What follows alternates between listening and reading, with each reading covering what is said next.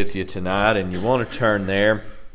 I'm going to be taking some scripture out of the Gospel according to John in chapter 8, and uh, we'll start reading at around verse 12. And uh, while you're finding that, uh, I'm going to read a scripture out of the book of Isaiah in chapter 53, and I, I imagine that it's familiar to you, but uh, be finding John chapter 8 because that's where most of the text is going to come from. But uh, John or Isaiah here in chapter 53, he really sums it up, kind of the state of affairs uh, in the hearts of men and women, and this is. Um, this is kind of the state of affairs as well when when I when I read verse six. I'm going to read verses four, five, and six from Isaiah 53, and then we'll get into John chapter eight, uh, starting at verse 12. Uh, it says in Isaiah 53, verse four, "Surely he hath borne our griefs." And carried our sorrows, yet we did esteem him stricken, smitten of God, and afflicted. Verse 5 But he was wounded for our transgressions he was bruised for our iniquities. The chastisement of our peace was upon him, and with his stripes we are healed. And in verse 6, notice he says, All we, like sheep, have gone astray. We have turned every one to his own way, and the Lord hath laid on him the iniquity of us all.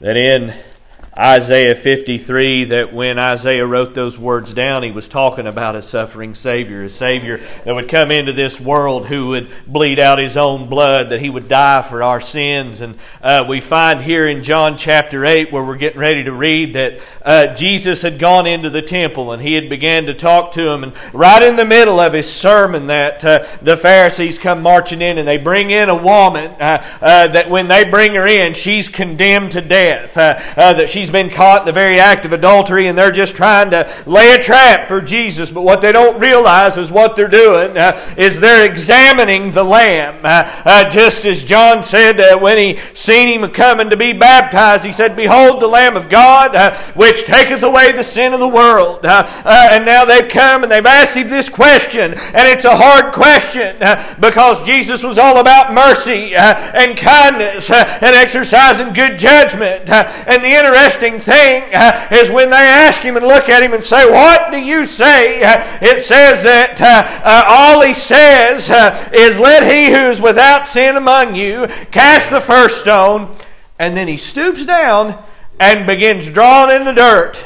And I've thought a lot about that, and I've heard people speculate on it. Some have said that he's written down the Ten Commandments, and maybe he did, and there's, uh, that's reasonable. But I can tell you this uh, what I think about uh, is that dust of the earth that he's doodling in, uh, uh, that that's what we're made out of. Uh, we're just but dust. and maybe Jesus was stirring it up and showing them, you're but dust. and without God and without his righteousness, righteousness uh, and His mercy, uh, uh, this is what you'll return to, uh, and there won't be much else uh, other than an eternity of suffering. Uh, and they're all ready to use the Word of God to destroy when that Jesus said, I am come that you might have life and that you have it more abundantly. and when the whole situation wraps up, it says that after every man examined himself, and you see what he did now was he shined the light on them. In the very beginning of this same book, it says uh, uh, he was life, and his life was the light of men. Uh, uh that he told them, Look, uh, if you want to kill, uh, then you make sure that you're not deserving of death yourself. and maybe he did write down the Ten Commandments, and right at the bottom he wrote, Guilty of one, guilty of them all. maybe he really just pierced their hearts, and it says, One by one, they left. And there he stands then, that woman there with him, condemned to death.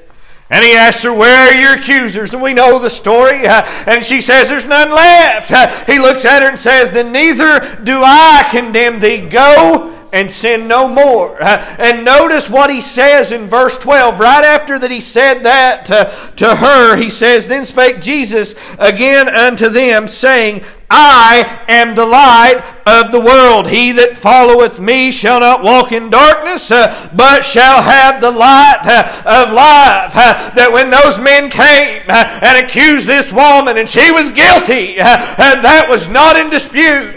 you see, because there was more than one of them saying it. and under their law, if two people give a testimony and it agrees, then it's established as truth. And Jesus never said, yes, kill her, or no, don't kill her. He said, look at yourselves. Uh, and he shot shine light on them. Uh, and he showed them, you see, their condemnation. Uh, if you were to turn into the third chapter of this same book, you would find that Jesus told them the big problem for them was is that they preferred the darkness because their deeds were evil. And that's the way that this world is. That's the way that 21st century America is. Uh, when you begin to preach the gospel, when you begin to witness, when you begin to shine that light, uh, and it sees and shows the dusty corners, uh, whenever it shows that everything ain't just exactly as the way people are, they get offended. Oh, yeah. And these Pharisees, they were offended. Jesus told him, You follow me, you're going to live. You choose not to, and you're well within your rights, then the only thing that's left to you is death. He said, But I am the light of the world. I've come that they might have life and that they have it more abundantly. He makes that simple statement, and then in verse 13 it says, The Pharisees therefore said unto him, Thou bearest record of thyself, thy record is not true. You can't testify of yourself, is what they're saying, and it's in their law. You can't give testimony, uh, and if it's just you talking, it's not established as truth. Uh, and yet we've just seen now that several of them came and they established as truth uh, that this woman was an adulterer. Oh, yeah. What they did, what they failed to do was bring the man to. Right. You see, they didn't rightly divide word of truth. And that happens a lot nowadays too. We find that people begin to want to cherry pick scripture uh, and pull it out and say, now let's talk about this. Uh, uh like Matthew 7 1, as I've mentioned many times. Judge not lest you be judged. People love to camp, camp, out on that scripture rather than looking around and saying, you know what? if the Word of God is applicable, then it judges every single man whether you want it to or not, whether you believe it or not. It does not matter because the truth is that pesky thing that remains to be so even when you stop believing it. Oh, yes. It still remains to be. Oh, yes. And so the Pharisees are saying, hogwash. Yeah. That's what it is there. Jesus, you think that you can tell, you're the light of the, are you kidding me? You're just one guy. But notice what he says in verse 14. Jesus answered and said unto them, Though I bear record of myself, yet my record is true. For I know whence I came, and whither I go, but ye cannot tell whence I come, and whither I go. Verse 15. Ye judge after the flesh, I judge no man. And yet if I judge, my judgment is true, for I am not alone, but I and the Father that sent me. What he's saying is, I might testify myself, but God backs everything that I'm doing. Uh, uh, God has shown uh, and witnessed. At one point, he looks at him and says, You don't believe me just because of what I tell you. Look at the work. See what I've done. And you'll notice that many different places he said, You'll know him by their fruit. You'll know them by what they're doing. Because he says, out of a good tree it bringeth forth not bad fruit. And a bad tree can't bring forth good fruit. Uh, uh, that it'll either be one way or it's the other. Uh, and Jesus, the things that he's done, imagine uh, if he'd looked around and if you look in the sixth chapter of this same book, uh, you'll find now that he stood up uh, and he preached to the people. he was feeding their souls and then their flesh became in need. and then he fed that too. he demonstrated that God can supply all your needs, not just that. and you would think the way that chapter chapter 6 starts out, it starts out on a high note. Oh, you would read that chapter and think this is going to be good. And, and Jesus' ministry is going to end quite well or go quite well here. But by the end of chapter 6, uh, it says that many forsook him. Oh, yeah. They said, He's talking about the bread of life, saying that He's the bread of God which cometh down from heaven. He's the manna. He said, Your fathers did eat manna in the wilderness, uh, and they're dead. But He says, When you eat uh, of my body, of the bread that I've come uh, to bring you, He said, You're going to live, uh, and you're going to live forevermore. Uh, and what I read there in uh, Isaiah 53 is that Isaiah was acknowledging all we, like sheep, have gone astray. We need a Savior. And all of it's going to be on Him. And it's all about Him. Because I can tell you, the scariest thing that I've ever seen is a preacher who preaches Christ not crucified, who preaches Christ without the cross. And without the cross, He indeed only was a good teacher. He indeed only was a, a prophet. But with the cross, uh, Him having gone to the cross, uh, He becomes our Redeemer, uh, our Savior, the one who has brought us, like those sheep that were gone astray, brought us back. Because Isaiah 53, if you read it, essentially what you should get from it is God didn't hold back. God whooped him like we deserved. God wore him out. God didn't hold back. He laid all of our sin upon his own son, and he didn't take it easy on him. But rather, it says that he wounded him, he bruised him. The chastisement of our peace was upon him. He took stripes on his back for our healing. And he's talking to a group of people who's saying, Oh, no, you're not that guy. And Jesus is saying, Look around. Look at what I'm doing. Look at what you see. And it's no different when John the Baptist begins to doubt toward the end of his life. And he sends his own disciples, and oh, they say, Are you he, or do we look for another? And Jesus says, Guys, tell him what you see. Oh, Tell him about how the blind, they leave me seeing, how the deaf, they leave me hearing, the lame walk, and to the poor the gospel is preached. You tell John about that, and John knows enough to know uh, that the very work's sake testify that I am he. And that's what he's telling these Pharisees. He goes on. In verse uh, 17 says it is also written in your law that the testimony of two men is true. I am one that bear witness of myself and the father that sent me beareth witness of me. And he's not just saying that god's standing there saying yes uh-huh but rather he is using him in the way in which that he sees fit. Because if you looked in the sixth chapter jesus said i didn't come to do my will. I'm not working in the flesh Jesus just told him, You judge after the flesh. Uh, and it's an incorrect judgment uh, that he has come in the Spirit uh, and that he come and worked. and he said, I've come to do the will of the Father. I believe the way the Apostle Paul put it, said he was obedient even unto death. Meaning that when God said, You're going to go and you're going to die, he said, Yes. Just like Isaac did his father Abraham. Abraham said, Come on, we're going to go sacrifice. Isaac carried the wood up the hill that he was going to be burned with. Just like Jesus carried his own cross up the hill that he was going to be crucified on. He carried it as far as he could.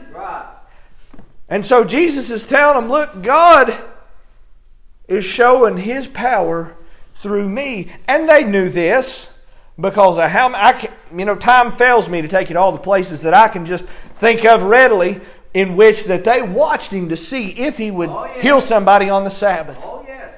They knew he could. They just didn't want him to do it that particular day of the week. And Jesus is telling him, You already know that I can do these things. And no man has ever done the things that he has done. Nobody had ever exercised the power uh, over nature itself, uh, over death itself, like Jesus did. Uh, because you'll see just in a chapter or two after this one that Jesus stands in the mouth of a tomb. Uh, uh, when everybody said, Look, Jesus, don't open the stone, uh, he's begun to rot. the corruption is set in, and yet Jesus says, Roll it back. he speaks in there A dead man hears him, uh, obeys him, gets up, uh, and it says that many believe from that point on. Because they believe for the very work's sake. And you see, a lot of people would say, oh, it's not about works. And no, it isn't. Works aren't going to get you to heaven, but I can tell you this if you're wanting everybody else to know that you're a Christian, they better have some evidence. They better have something that they can look around and say, you know what? Yes, they're guilty of being a Christian. Now, I can tell you, and I've thought about this before, uh, they've talked about over the years of putting cameras in teachers' rooms. And I know that all the teachers' unions uh, uh, get upset about it. No, that's, uh, that's not right. And I get it. I get what they're saying and all that. But I've thought about putting up a, you know, if somebody put up a camera in your home. Oh, yeah. Let's say I put up a camera in my home and you was able to tune in at your leisure. I don't know why you would want to watch that show. You'd probably just get to watch me watch a little TV and shovel food in my face. But if you watched, and you watched diligently, you would see me mess up Oh, yeah. as a Christian. I have no doubt. And then maybe I would like to think you wouldn't be like, hot dog, that makes me better. Because it doesn't. Right. All that would do, hopefully, for you is be like, well, Brother Jeremiah is but a man. And I'll go ahead and tell you, you put your faith in me, I will let you down. Even at my best intentions, I'll come up short. I won't be, I'll make a mistake, I'll fall short, or I just simply won't have the ability to help you in the way in which that you do. But now imagine that in getting to put a camera in my house, I get to put one in yours. Oh, yeah. And I get to watch your show. And I imagine that if I watched it, if we're all being honest, you, I would see you mess up too. Oh, yes. And over the years, and I've had people pose this question to me about other ministers, something they knew some dirt on the guy, and they're like, "How can he be called a preacher if he's done X, Y, or Z?" And I've always said, "Look, uh, uh, don't judge another man's servant. Uh, You better be careful about that, because I can tell you, God can deliver His word through a braying mule. If He can use that, I imagine He can get it out of me or somebody else. That God can use whom He'll use. And I'll say this uh, they may not be the best example, but if you want a good example, look at Christ. Don't look at Brother Jeremiah. I fall short daily. I need a Savior just like you need a Savior. These Pharisees needed a Savior just like we needed a Savior. And so Jesus is laying it out for them very plainly.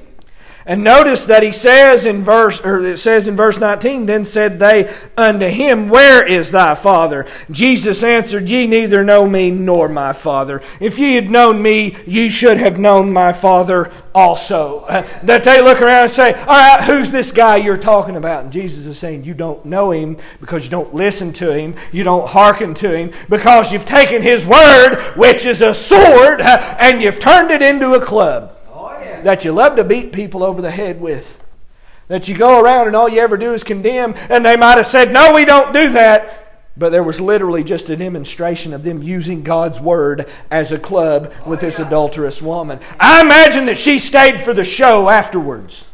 I imagine that when Jesus said, I am the light, he that followeth me, and she was like, I'm going to follow this guy because I was dead when I came in here, and he gave me life. Oh, yeah. He shined light on everybody there, and they were convicted of their sins.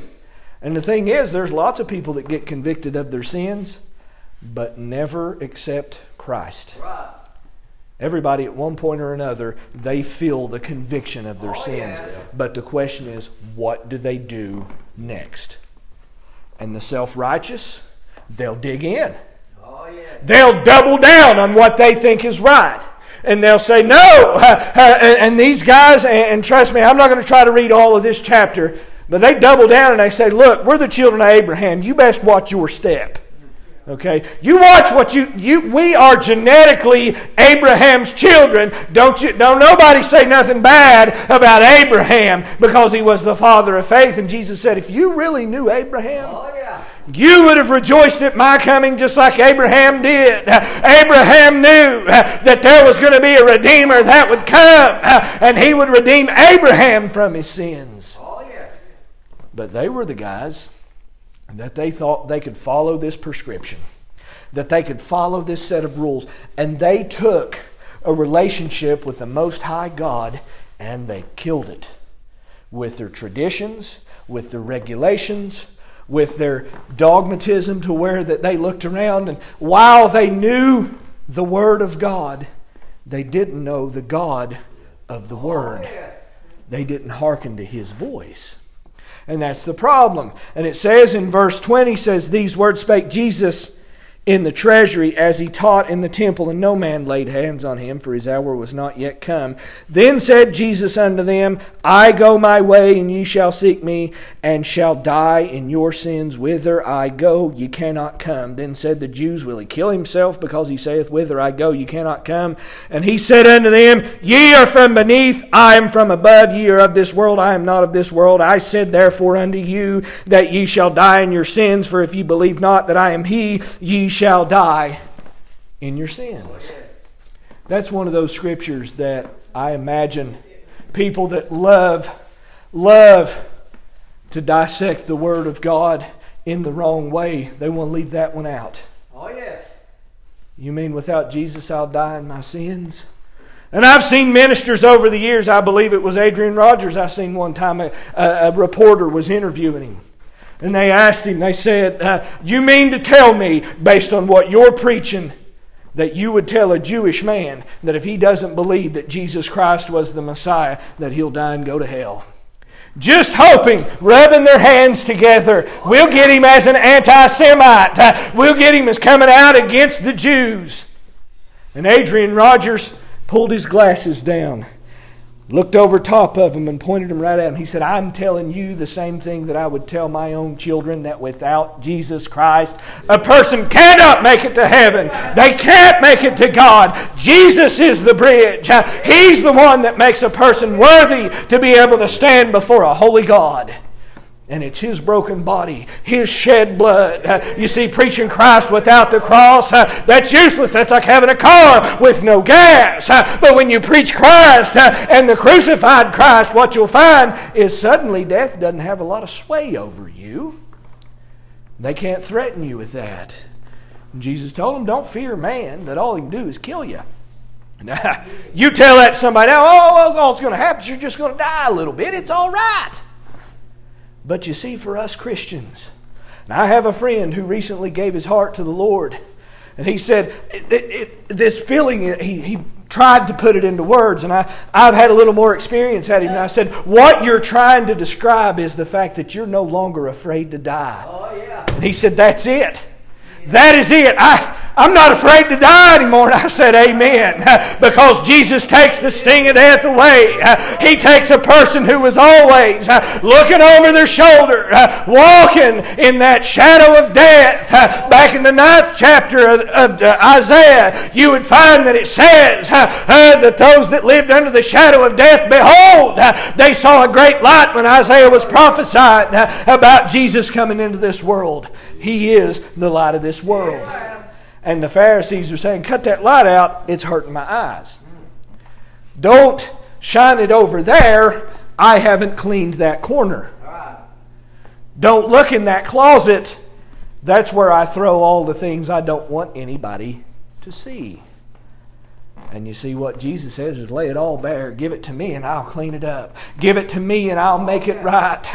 and I want you to notice now, uh, and Jesus says uh, in verse 25, it says, Then said they unto him, Who art thou? And Jesus saith unto them, Even the same that I said unto you from the beginning. I have many things to say and to judge you, but he that sent me is true. And I speak to the world those things which I have heard of him. And they understood not that he spake to them of the Father. But notice verse 28.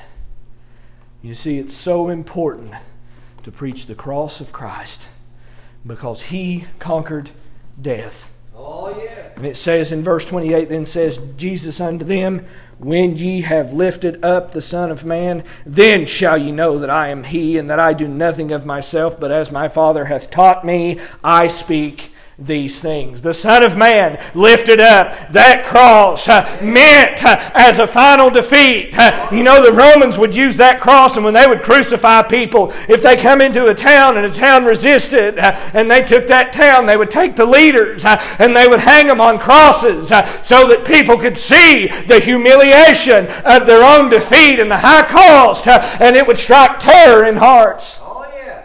And then what Jesus did was he went to the cross And it became a symbol not of terror, not of hopelessness, but rather a symbol of a lack of fear of death uh, and a symbol of hope uh, that because He lives, uh, you can live also. That because He lives, uh, when you die, it just gets better.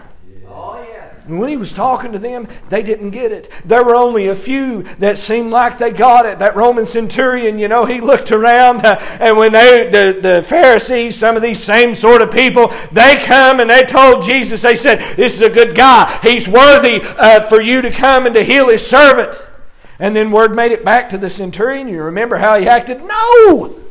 No! Don't tell him that. And then he said, I'm a man under authority. I know what authority is. And he recognized the authority of Jesus and he said, He sent word to him, said, Lord, I'm not worthy for you to come to my house.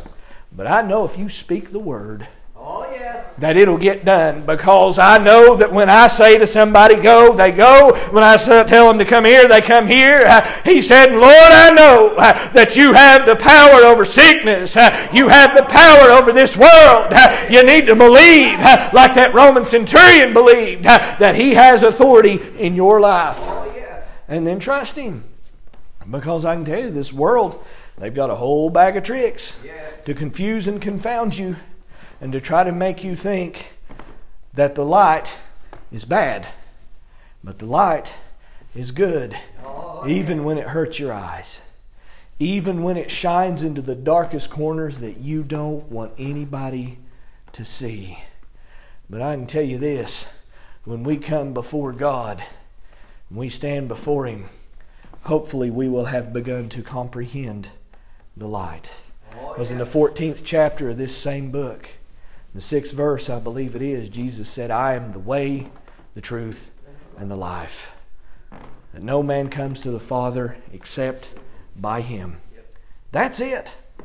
You see, Jesus laid it out plainly to the Pharisees. In chapter 6, they looked at him and said, Well, why don't you prove it to us?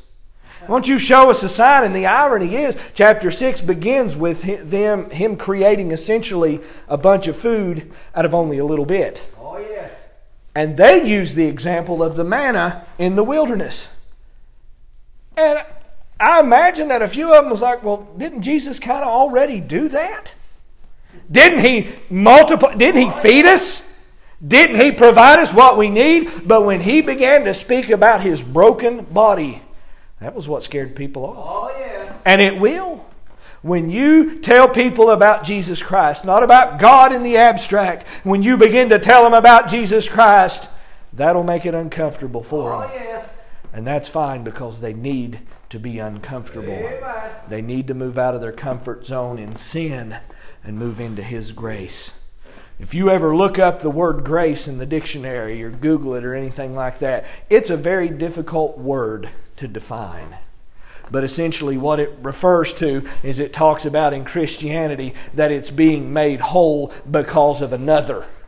And of course, we know the other is Jesus Christ. Being made holy before God by Jesus Christ. That's the grace uh, that He gave to us, uh, uh, that He come and sanctified us.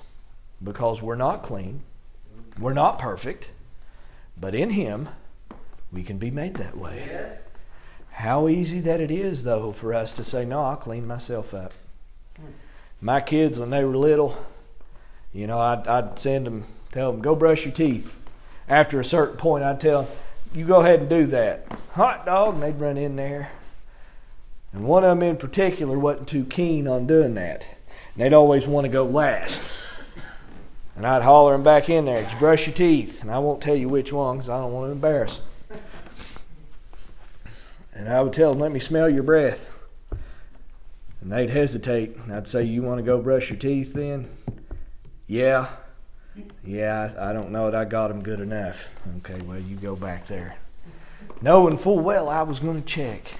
Thought that I might forget that time. And I think that's the way we approach the throne of God sometimes. Oh, yeah. And God says, Do you want to be sanctified? Then just ask me. I'll sanctify you. You know, part of our prayer life should be seeking sanctification, being oh, made whole. And we don't get sanctified, we don't get set right, we don't get made holy of ourselves. We can't. Right. Because the way that we clean things is we make something else dirty. Anytime we clean anything. You ever done that? You take a rag and you wet it and put soap on it and, and you wash something and you look around, you look at the rag, and the dirt's on the rag. You just changed its position. Something's still dirty. We can't clean to the utmost because we can't manipulate nature itself. But who can manipulate nature itself? But our Lord and our Savior. And when He cleans, He cleans to the utmost because Jesus, at another point here, and, and, and we're, we're not going to turn there, but He looks at him and He says, But what the Son has made free Free indeed. free indeed. Meaning that if He makes you free, you're beholden to no one. And then the Pharisees looked around and said, What are you talking about? We've never been in bondage. Personally, when I read that scripture after I got a little more learned in the Word, I thought, oh, really? Does your Bible not go to the book of Exodus? Right. When the entire nation of Israel were slaves and God had to deliver them, and when God made them free, what were they? They were free indeed. Uh, When He set them free, and Jesus is saying, Look, uh, I'm going to set you free from sin. You might still be physically in bondage, uh, but you're free on the inside because the Son has made you free. Yes. And you see, the children of Israel, after, even after they left Egypt, they weren't free in their minds. How many times did they look around and say, We need to go back to Egypt? We had enough food in Egypt. We had enough water. Uh, Moses, you brought us out here to kill us. How many times did they say that? But you see, God rose up another generation Oh yes. another generation that they were free physically they were free in their minds. They were the ones that when god said march around jericho they marched. When god said shout they shouted. They seen the wall fall down. They fought the fight. They kept the faith. They finished the course. They got the reward. And brothers and sisters, if you want a reward, you better be willing to fight. You better be willing to trust. You better be willing to obey and hearken to the voice of the Lord. But in this day and time, people run around in freedom, signing up for bondage. Oh yeah. I've thought about this a lot, you know, that a, that a person, just like my own children, you know, I restrained them often. And I've told you before about the story of Faith wanting chocolate cake for breakfast. And I told her, no, you can't have that. And I explained to her and taught her, told her I have to teach you restraint to actually eat the good things first so that they'll sustain you. And I've thought about, you know, a, a young person, after I told her that, I thought about a person growing up and saying, well, now I'm grown. I make my own money. I come and go as I please. I'll eat chocolate cake for breakfast if I want to. In fact, this is the United States of America. I'll eat chocolate cake for breakfast, lunch, and dinner because I'm free to do what I want to do. Exercising freedom. All the while, Satan saying, That's right, you're free, buddy. Oh yes. You're free. You go right ahead and do just that. Pander to the flesh. Yes. And it's never satisfied, is it?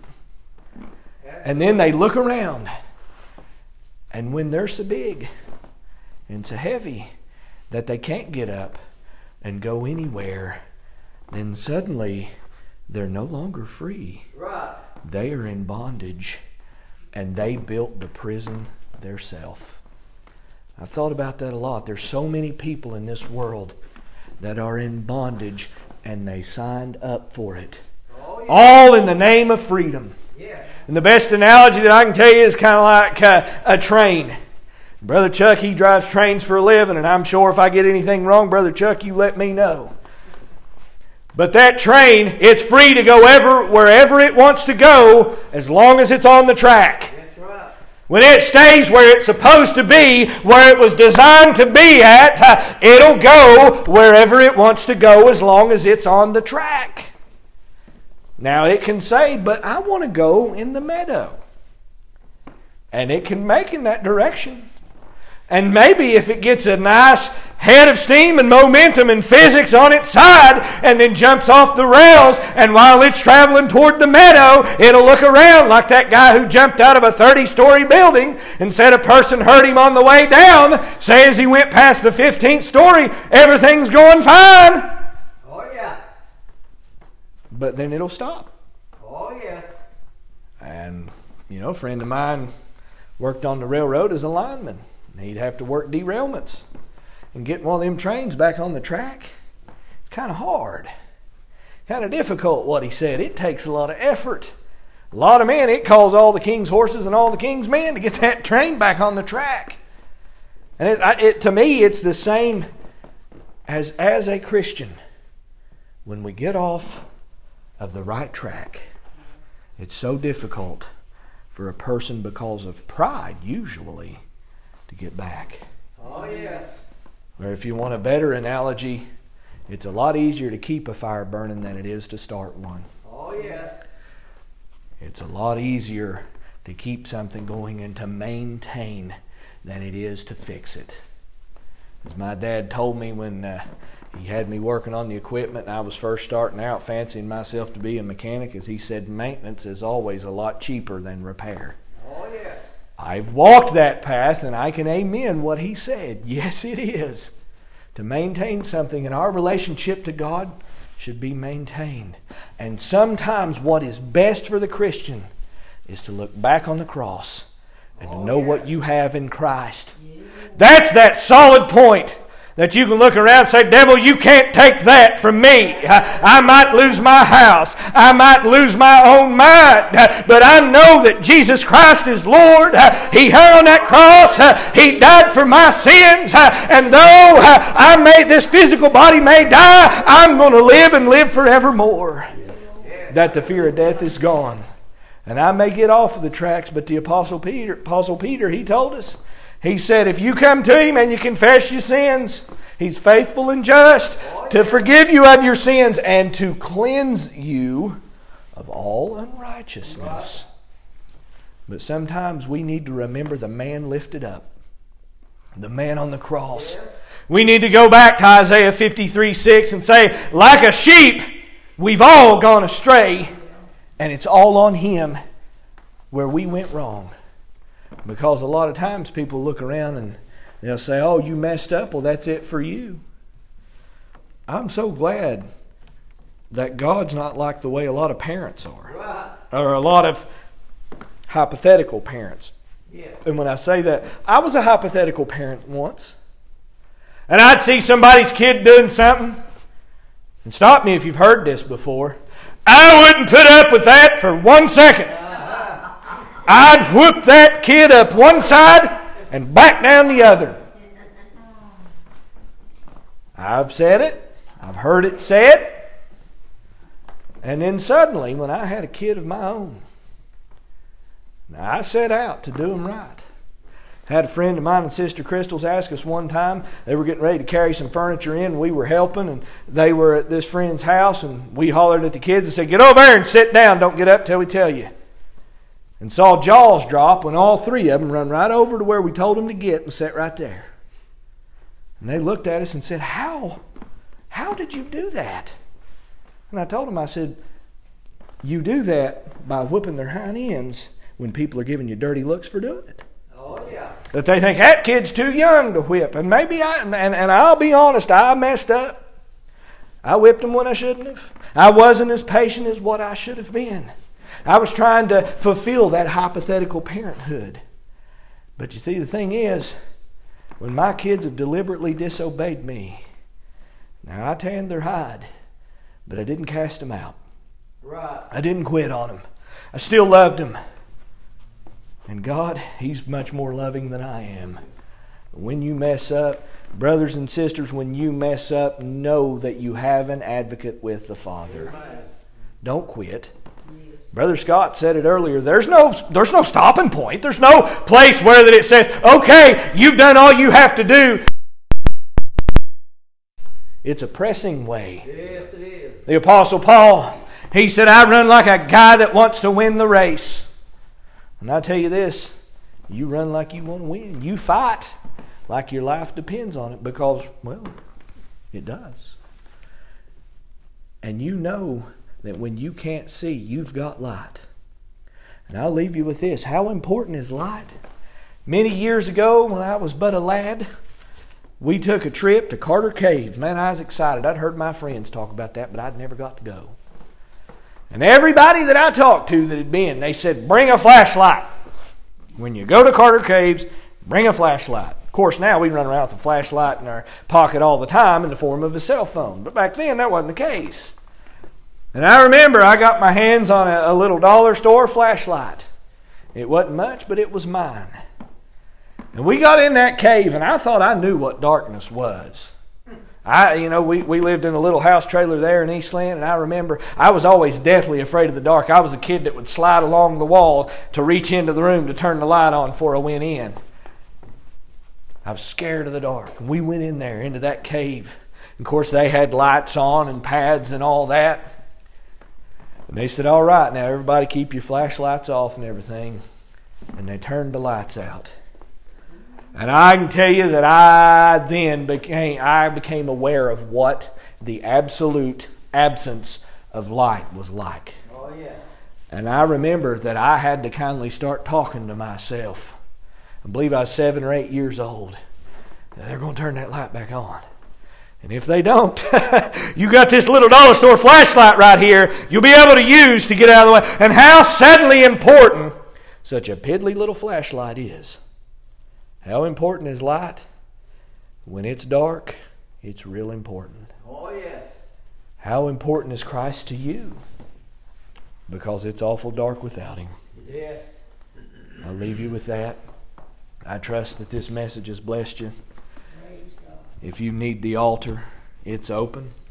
The Lord's been dealing with you in some way in